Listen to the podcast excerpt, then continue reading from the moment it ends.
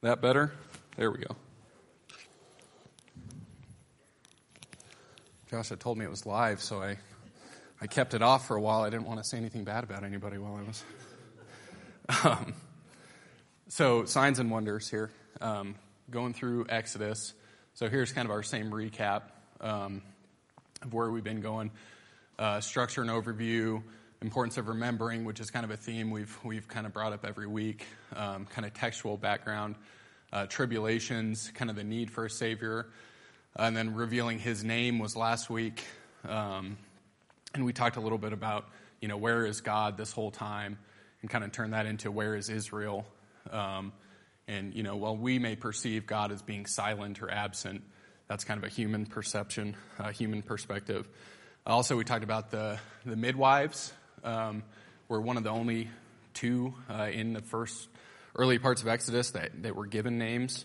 Um, and they actively feared God and, and, what that means as far as, um, you know, standing up for good in the face of evil and, uh, you know, standing up for life, basically. Um, and then finally, God's name, um, Ayer Asher, Ayeh, uh, I will be what I will be, but then tells them, you know, his name is Yahweh, which kind of means he will be. So it's meant to be spoken from a person, from a relational perspective. Um, so then today we're going to talk a little bit about revealing his power um, and three instances of that uh, the plagues in Egypt, uh, the Passover, and then crossing the Red Sea. Um, kind of a verse to, to get our minds here going. Deuteronomy 7 18 and 19. Remember what Yahweh thy God did unto Pharaoh and unto all Egypt, the great temptations which thine eyes saw, and the wonders and the mighty hand and the stretched out arm, whereby Yahweh thy God brought thee out. So shall Yahweh thy God do unto all the people of who thou art afraid. Uh, so this is kind of where we're going to live today. Um, someone want to read uh, Exodus 4 1 through 15 21? Just, just kidding. We're not, we're not going to read this, this whole thing. I, nobody volunteered that quickly. It's weird.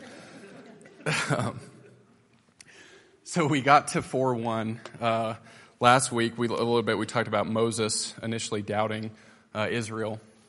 But God presses on. And so Moses does go to Pharaoh the first time. Um, after some resistance. And what happens the first time Moses goes to Pharaoh? What is, what's Pharaoh's response? Anyone remember?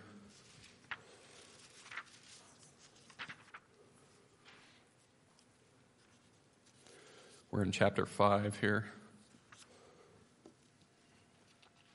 No straw for the bricks, right? He kind of turns up the heat on the Israelites. And makes things a lot worse for them. Um, can someone, this one I will actually have someone read, chapter 5, uh, 22 through 6 1.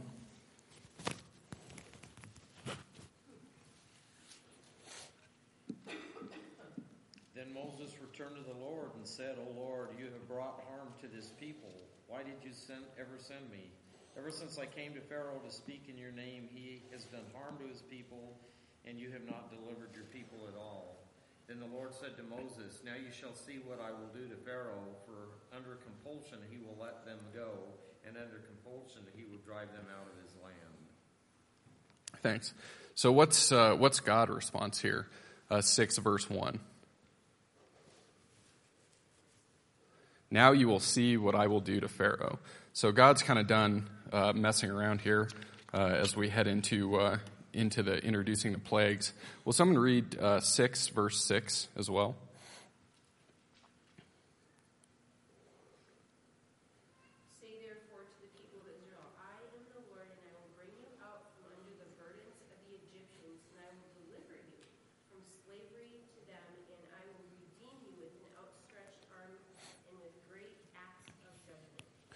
So this is actually the first time we see the word redeem in the Bible.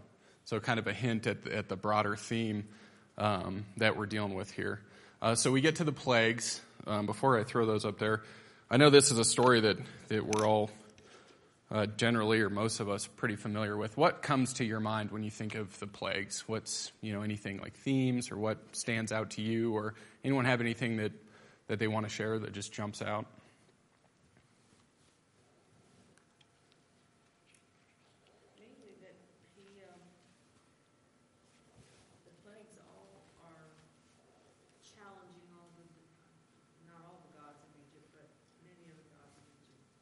Yeah, yeah. I think Jeff mentioned it last week, kind of leading into this. Yeah, they're directly set up apart from, and like Vanna said, there's probably many more more gods uh, than than these ten uh, that we hone in on. But yeah, it's set up specifically against the Egyptian worldview of having all these gods that have, you know, I guess dominion over over certain parts of of the earth. So, uh, have a table here. I, this there's a lot going on. A lot to try to cram in here, but um, we'll try to walk through this. Um, so I included the uh, staffs turning into snakes here is kind of like plague zero, right? Because it kind of sets up um, a lot of this narrative. Uh, so we go through here, uh, you know, of course, all that we're uh, relatively familiar with. Uh, you know, this row here, do they get a warning? And I, the pattern is, uh, you know, two warnings and then one just happens, right? The gnats or the lice, however you translate that. Um, flies, livestock, okay, then the boils happen. Uh, hail, locust, darkness, and then, of course, the firstborn. similarly, every third one, uh, Moses is to go to Pharaoh in the morning. Um, this is kind of interesting. The the agent of the plague, you know, whose whose action, of course, is all God's actions that are causing it. But the first several, we have Aaron. You know, tell Aaron to stretch out his staff, or tell Aaron, you know, um, to do something, and then a plague happens. Then we have God uh, in the middle here, uh, and then it shifts to Moses, and then finally, of course, um, the 10th plague kind of set apart. Um, we have God again. Uh, in the Psalms, we have references to uh, seven of the first nine, uh, and then, of course, the 10th here. But this is kind of interesting, and we'll talk about it here in a minute. This little gap here where you don't talk about either the Egyptian priests or Pharaoh listening, or the Psalms don't talk about them. You know, in, in some of the early telling, it just means like this got grouped in here, this got grouped in here. Like they just were referred to and in grouped with some of these other events. I don't think it means that you know Pharaoh all of a sudden was listening or or you know making any, any commentary on Pharaoh's action here. Uh, just to say that they were uh, in some earlier tradition grouped together. Um, and then we have, I think this is interesting, the priests here. Um, these were the Egyptian priests. Uh, the word they had for them was hartumim, does anybody remember where we would have run into these, uh, these guys before in the Bible, in the book of Genesis?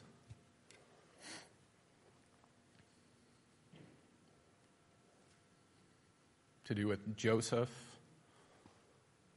interpreting Pharaoh's dreams, right?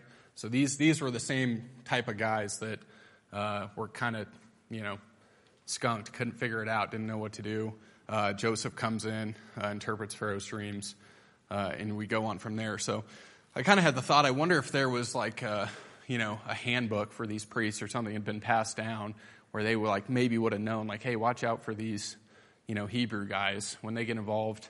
Um, you know, they might have have something going for them.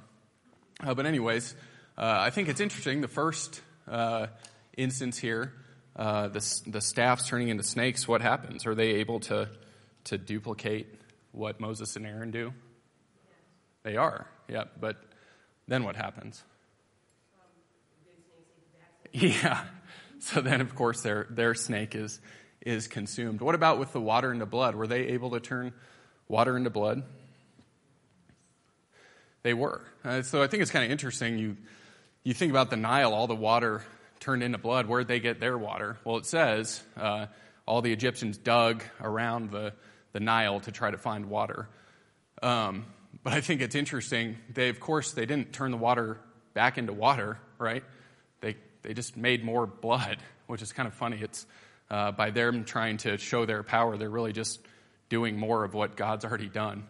Uh, same thing with the frogs, right? Were they able to make the frogs disappear? No. They just made more frogs. So it's kind of funny. Uh, you know, I, I thought, well, you're trying to show the power of your God. Um, and really, they're just, you know, uh, emphasizing uh, what God's already done. Um, and then we get to uh, the lice or gnats. Can someone read chapter 8, verse 19?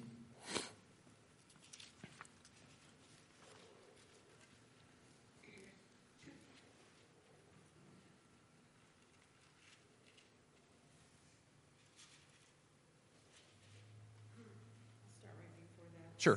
Since the gnats were on people and animals everywhere, the magician said to Pharaoh, This is the finger of God.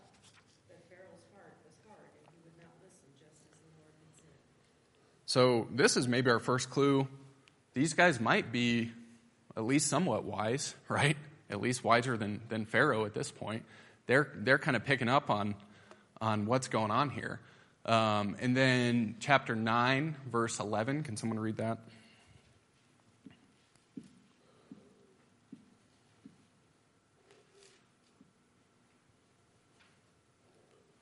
The magicians could not stand before Moses because of the boils that were on them and on all the Egyptians. So at this point, you know, these guys are, are now going to be out of the story. They basically can't even show up to the, to the duel or however you want to phrase this thing um, because, you know, they're, they've got this, this affliction just like all the other Egyptians. Let's jump down here. Um, Pharaoh's heart. So in each instance, we, we talk about Pharaoh's heart, but there kind of is this progression here. Um, first, it says, became hard. Um, and it doesn't, in some of these, it doesn't really specify uh, who did the hardening, or some versions say uh, became tough.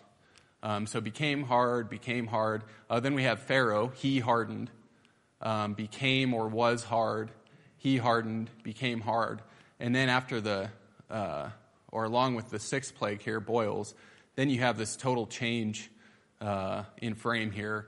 Uh, God hardened, Yahweh hardened, Yahweh hardened. Uh, after the hail, it actually says at the end of chapter 9, uh, Pharaoh and his officials hardened their heart. And then at the beginning of chapter 10, God says, For I hardened their heart. Uh, same thing. Yahweh hardened, Yahweh hardened, Yahweh hardened. So, what do you guys think is happening here? Does this progression mean anything? Should we read into this at all? Austin, Yeah. I think there are two truths here that are in tension, and we need to keep them in tension. The sovereignty of God. God had a plan. Pharaoh was a rag doll in God's hand. But human free will is also a truth. Somehow God worked out his plan without violating Pharaoh's human, his free will. Yep.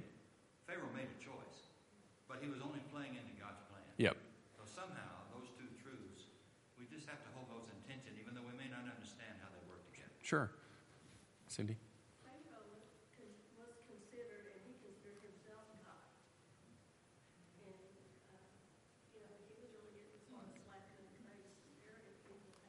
Sure.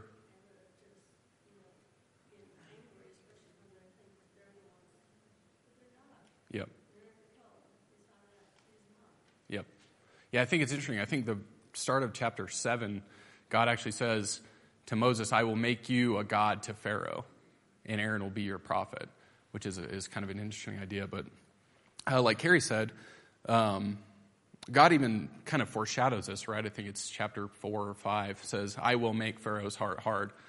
But at the same time, how many chances does Pharaoh get here? So he's, he has plenty of opportunity to, um, to kind of figure this out. Um, and there's maybe a point where it seems like he does. Can someone read chapter 9, or in chapter 9, verse 27?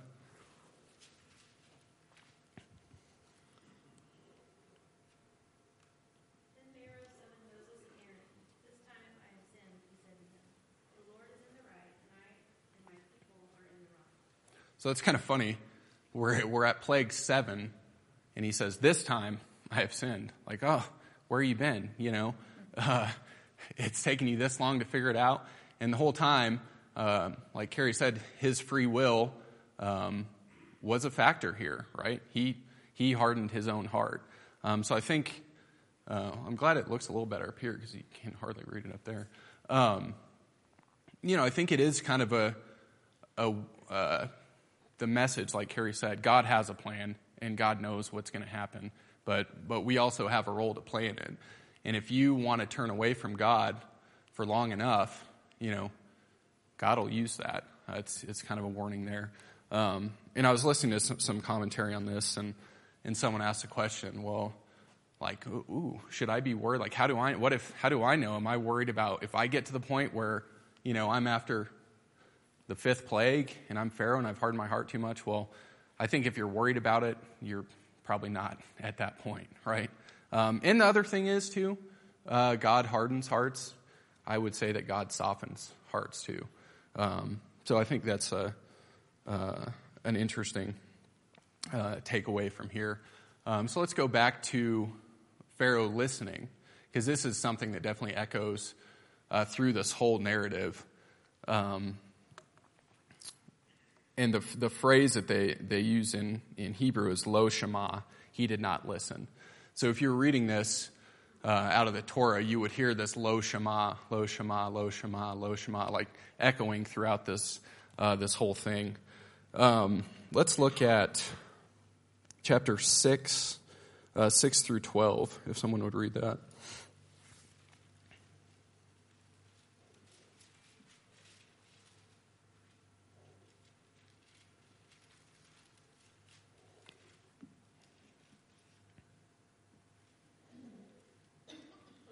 Therefore say to the Israelites, I am the Lord, and I will bring you out from under the yoke of the Egyptians. I will free you from being slaves to them, and I will redeem you with an outstretched arm and with mighty acts of judgment.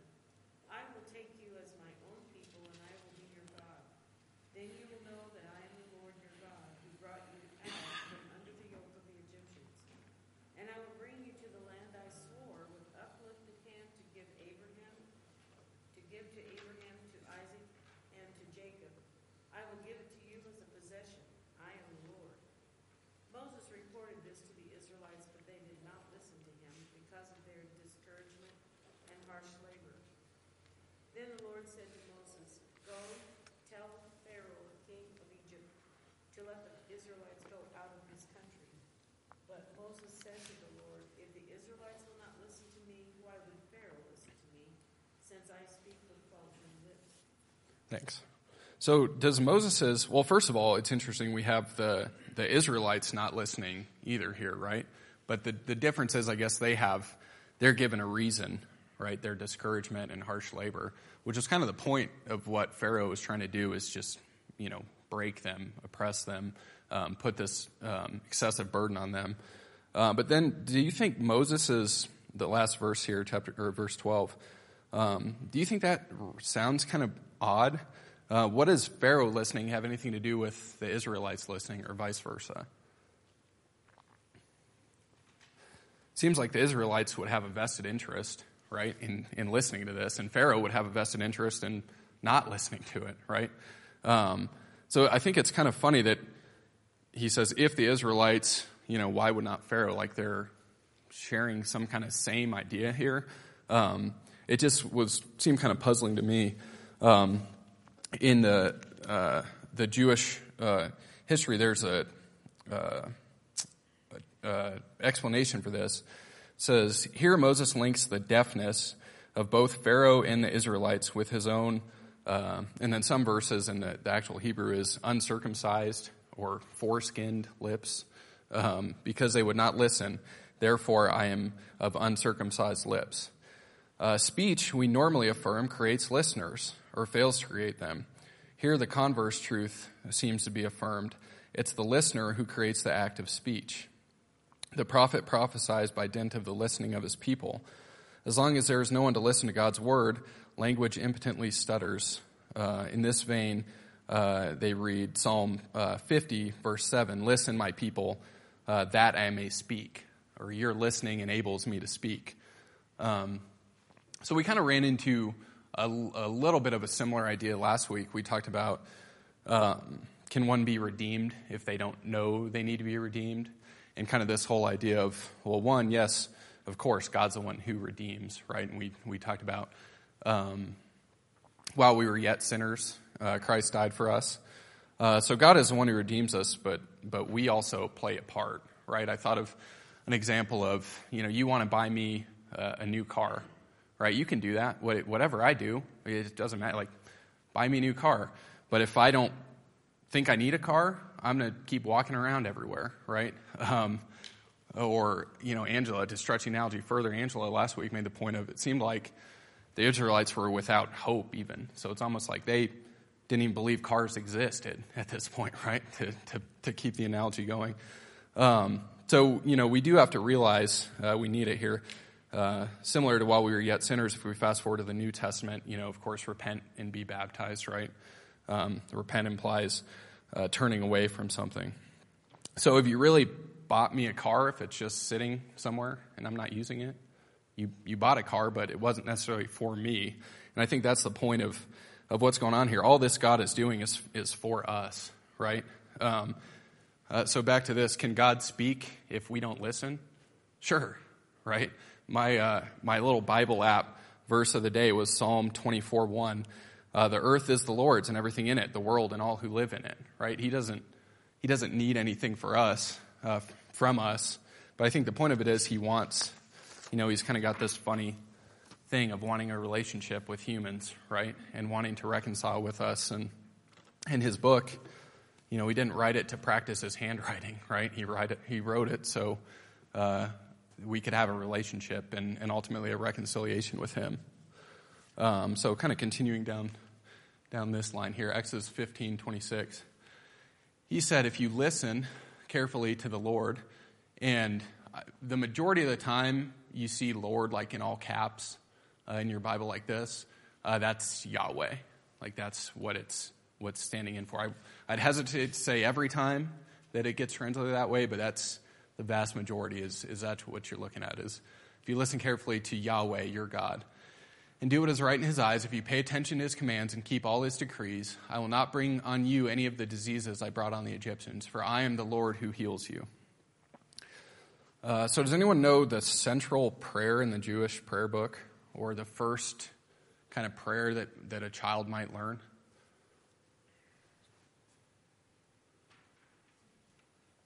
Deuteronomy 6 4. Hear, O Israel, Yahweh our God, Yahweh is one. So it's that same word here, listen, Shema. So that's what this prayer is called, right? Uh, the Shema. Um, I think this is a, a, a, pretty cool, you know, thought here of, of playing this off against uh, Pharaoh's not listening, right? Lo Shema, he did not listen. Shema, hear, O Israel, hear or listen. And actually, this, this word Shema in Hebrew kind of has a multifaceted uh, meaning here, you know, going into depth this way. So, first, you can just hear, like just sound waves coming into your brain, right? Um, but then the next step would be pay attention, right? Oh, something's up. You know, you guys are all thinking about trying to talk to your kids, right? Did you hear what I said? Well, yeah, they heard. They heard it all. Did they do anything about it? No um, clean up your room or whatever it is. So that's that's the next step is is doing something about it, right? Act.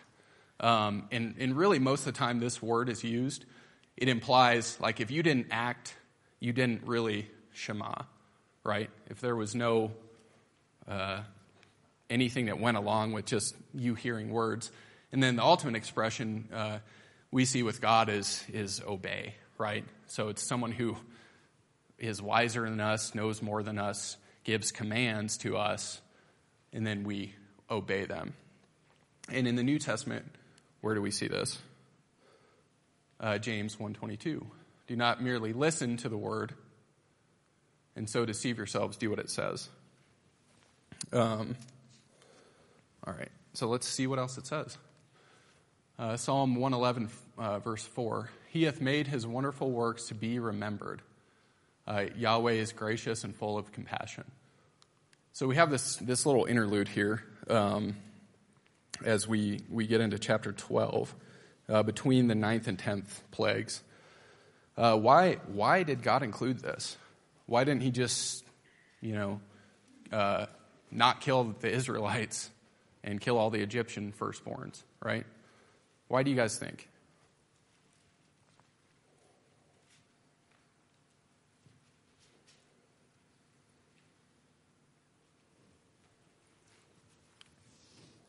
We're in the middle of all this revelation of, of God's power, right? And it, it would have been pretty powerful to just wipe out however many Egyptians he wanted. Um, but remember verse 6 6, that's not really the point of it, right? It's not, the point's not God to show off, right? It's God to redeem his people. So then he puts this little um, uh, instruction in here for, uh, for kind of how to make that happen, um, right? How does Yahweh redeem his people? Those who are under the blood of the Lamb will be saved. And we'll, we'll dig into this a little bit. But does someone want to read um, uh, chapter 12, verses 1 through 17?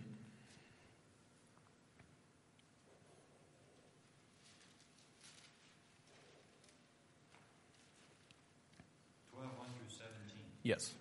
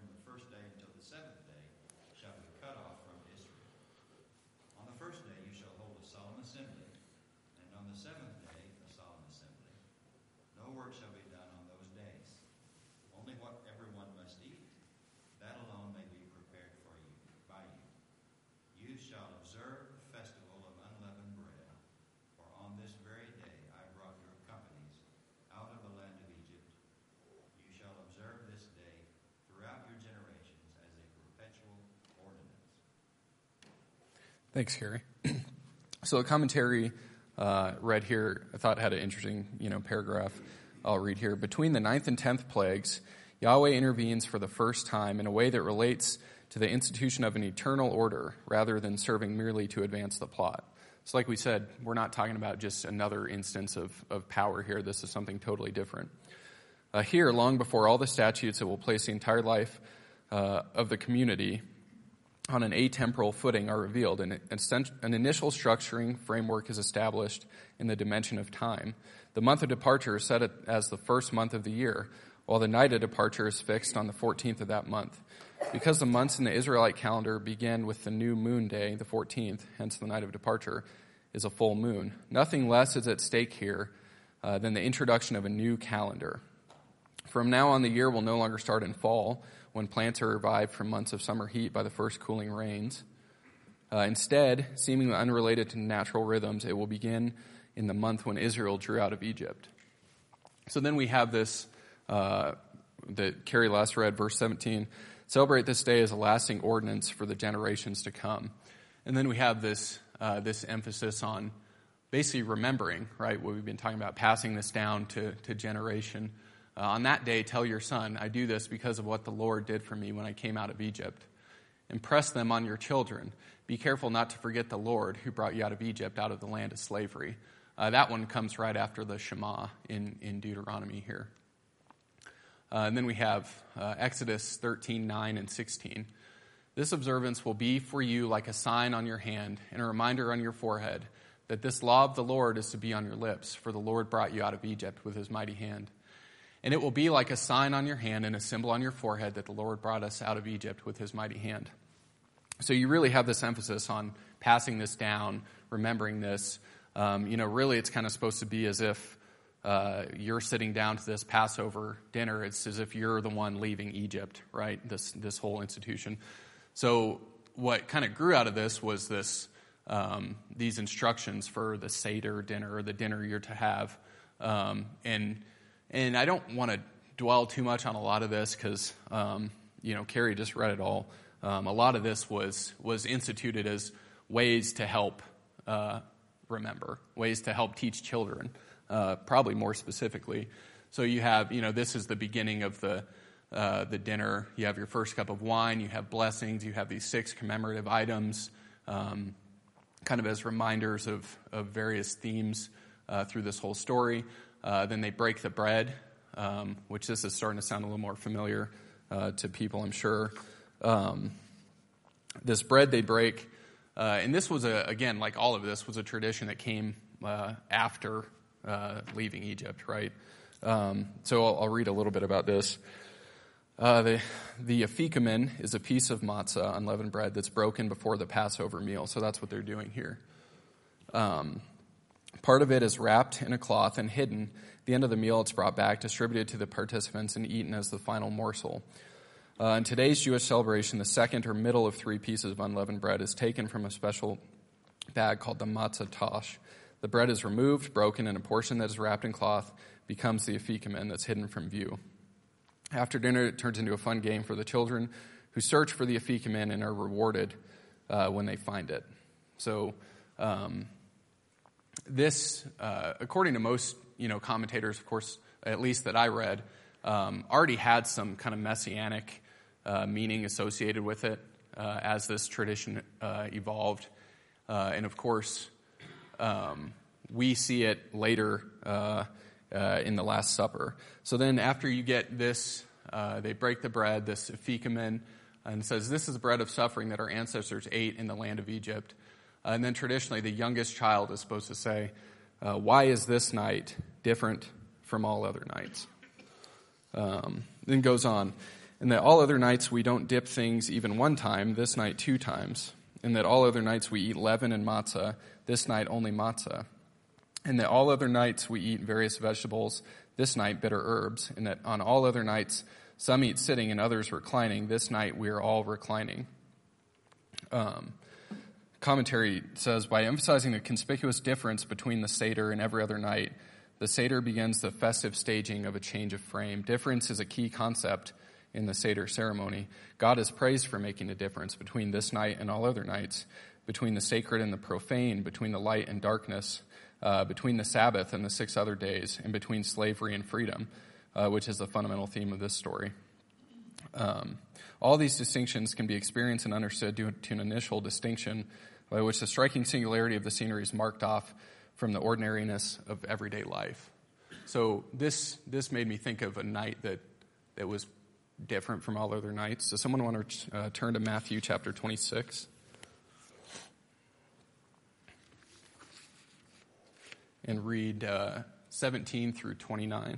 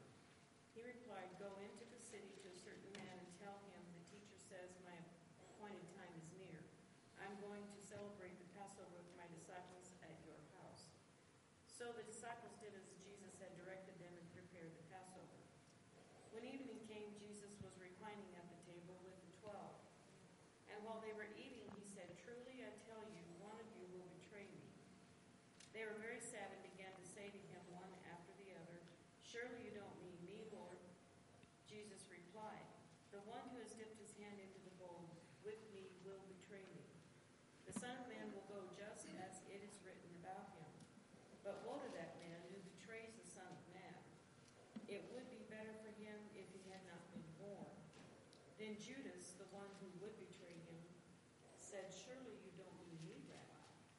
Jesus answered, You have said so. While While they were eating, Jesus took bread, and when he had given thanks, he broke it and gave it to his disciples, saying, Take and eat, this is my body. Then he took a cup, and when he had given thanks, he gave it to them, saying, Drink from it, all of you. This is my blood of the covenant, which is poured out for many for the forgiveness of sins.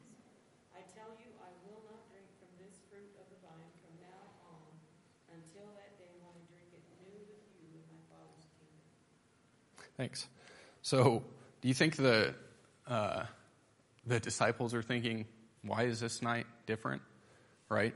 Um, you know, whether it was um, specifically on time, or, or John kind of writes it, maybe it was a little earlier than they traditionally would have um, had this this Passover supper. Um, which to me kind of makes some sense because Jesus knew what was about to happen, right? He didn't have uh, that much time, um, right? So, but but either way, the setting uh, of this week, um, this supper uh, that Jesus sat down, these guys are all intimately aware of of the significance here of what's happening. Um, so Jesus takes the bread instead of saying this. This is the bread of suffering that our ancestors ate. Um, what does he say, say instead?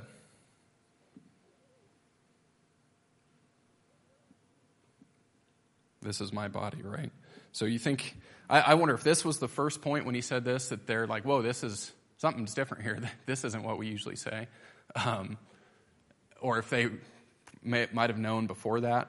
Um, I wonder, because this is obviously an abbreviated version, I wonder if they, if they had lamb there, or did they have the lamb there, Jesus, right? Um, there's a lot of, of significance here that, uh, that's going on. And then uh, same thing with the cup.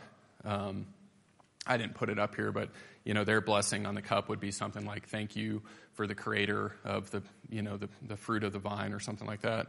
Um, and Jesus again uh, alludes to himself, of course. Um, and then how does he end it? Verse twenty nine.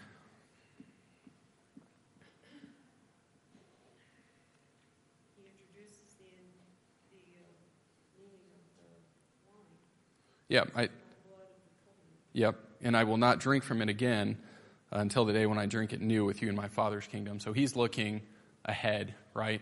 Uh, much of this whole meal uh, is looking to the past, and Jesus kind of flips it um, and says, you know, now we're we're going forward here. Um, let's go to oh here we go. So we had our two uh, us remembering uh, verses. This is Psalm 105, 42, 43. Um, For he remembered his holy promise given to his servant Abraham. He brought out his people, uh, capital H there, with rejoicing, his chosen ones with shouts of joy. So God remembers too, right? Um, and I think it'd be unfair to say the, uh, the Israelites were, were not necessarily looking forward. Uh, we'll see here, let's read uh, in chapter 15. Um, now we're getting into the crossing of the Red Sea, and they kind of have a uh, two different descriptions of this, I guess. Uh, 15 is more in a, the form of poetry. Um, so let's read that. It'll be nicer to read. Can someone read 15, 1 through 21?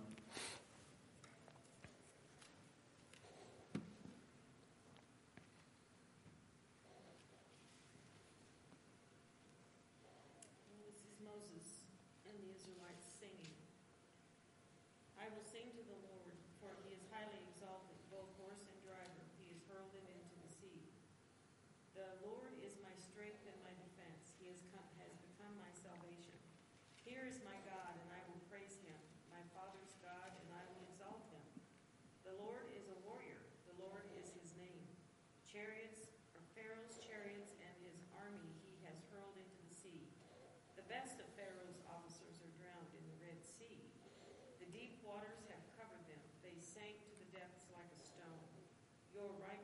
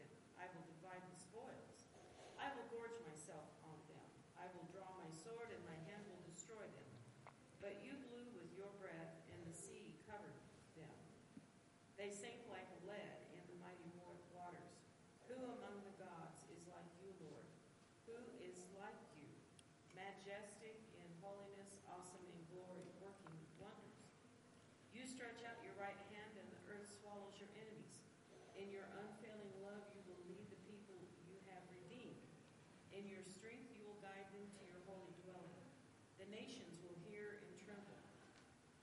Anguish will grip the people of Philistia. The chiefs of Edom will be terrified. The leaders of Moab will be seized with trembling. The people of Canaan will melt away.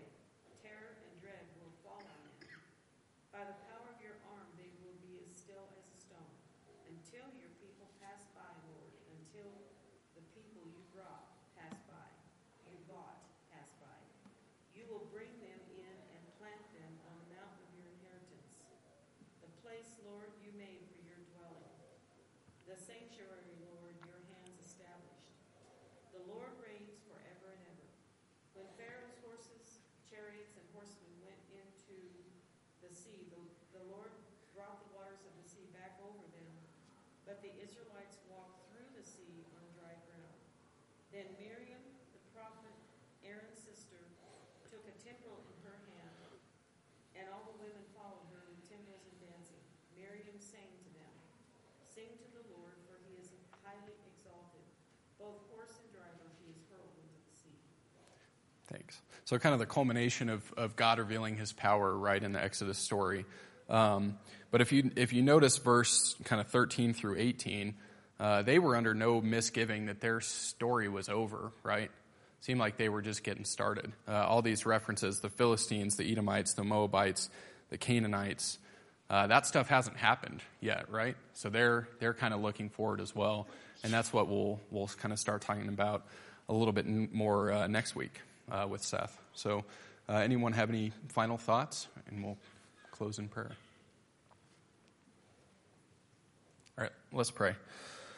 Father, we're so thankful for this day. We're thankful that we can come here and gather together uh, as family, Lord, and, and as your children, and that we can uh, read your word, Lord, and that we can um, seek to understand you better, and that we can uh, learn more about our relationship with you. God, just thank you so much for uh, for your wisdom. Thank you so much for your power, and and thank you that we can know you, and thank we that thank you that we can know your name, and just thank you for uh, writing us into your story, Lord. We're uh, we're we're thankful that uh, that though we sometimes forget uh, forget the end of the story, that you never do, Lord, and and that you've arranged it for us. We're we're so thankful, and in Jesus' name we pray, Amen. Thanks, everyone.